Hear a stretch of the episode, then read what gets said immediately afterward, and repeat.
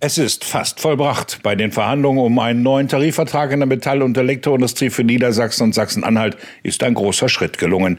In Niedersachsen werden im Kern die Ergebnisse des Pilotvertrages aus Nordrhein-Westfalen übernommen. Ohne das Engagement der vielen Metaller mit ihren ganz vielfältigen und unterschiedlichen Aktionen wäre das so schnell wohl nicht möglich gewesen. Davon ist Thorsten Gröger, Bezirksleiter und Verhandlungsführer der E-Metall Niedersachsen und Sachsen-Anhalt überzeugt. Das Tarifergebnis für die Metall- und Elektroindustrie in Niedersachsen zeigt ganz deutlich, dass sich der Einsatz der vielen tausend Kolleginnen und Kollegen gelohnt hat, dass mit der hohen Beteiligung an Warnstreiks die anfängliche Blockadehaltung der Arbeitgeber gelöst werden konnte. Die Vereinbarung zeigt ja auch deutlich, wie darum gerungen wurde. Im Juni gibt es eine Corona-Prämie von 500 Euro für alle Beschäftigten. Auszubildende bekommen 300 Euro. Im Februar folgt ein Transformationsgeld in Höhe von 18,4 Prozent des Bruttogehaltes. Das entspricht dann rechnerisch einer Entgelterhöhung von 2,3 Prozent. Ab 2023 erhöht sich dann das jährliche Transformationsgeld sogar auf 27,6 Prozent.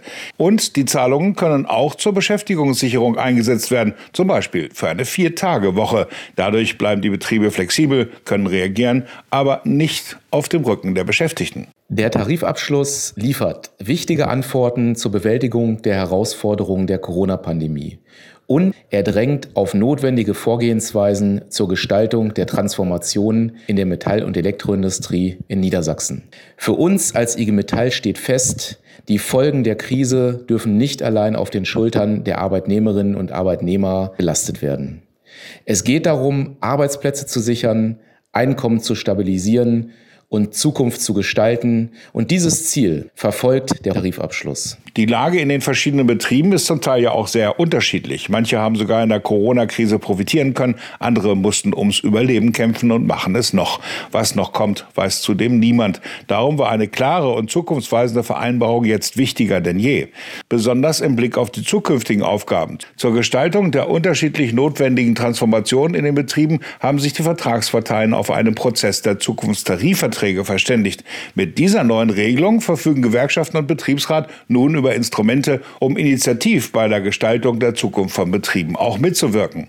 Viele Betriebe sehen sich nicht nur unmittelbar mit den Auswirkungen der Pandemie konfrontiert, sondern die anstehende oder bereits laufende Transformation stellt sich vor große Herausforderungen. Ob Klimawandel, Elektromobilität oder Digitalisierung, es finden Umbrüche in der Industrie statt, die wir als Gewerkschaft nicht nur begleiten und die Folgen abfedern wollen, sondern deren Chancen wir im Sinne der Beschäftigten aktiv gestalten wollen. Dahingehend sind Zukunftstarifverträge ein überaus wichtiges Instrument. Jetzt beginnen die Verhandlungen um einen neuen Haustarifvertrag bei Volkswagen. Der betrifft auch die Belegschaften der Töchter wie Volkswagen Financial Services und Volkswagen Immobilien. Insgesamt über 120.000 Menschen.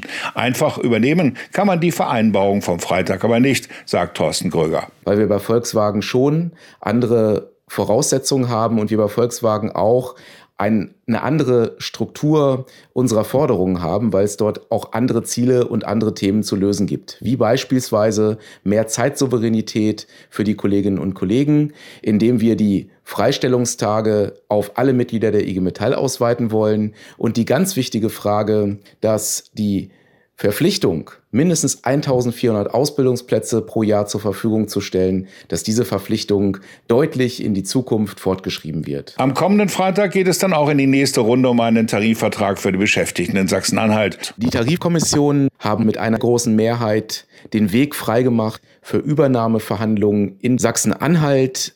Das Ergebnis zeigt, dass es in schwierigen Situationen mit vielen Herausforderungen möglich ist, kluge, in die Zukunft gerichtete und faire Ergebnisse zu erzielen. Wir berichten natürlich weiter von den Tarifgesprächen, ganz persönlich. IG Metall nachgefragt ist der Podcast der IG Metall Niedersachsen Sachsen-Anhalt, der fragt. Was immer ihr auf dem Herzen habt, meldet euch. Bis bald also.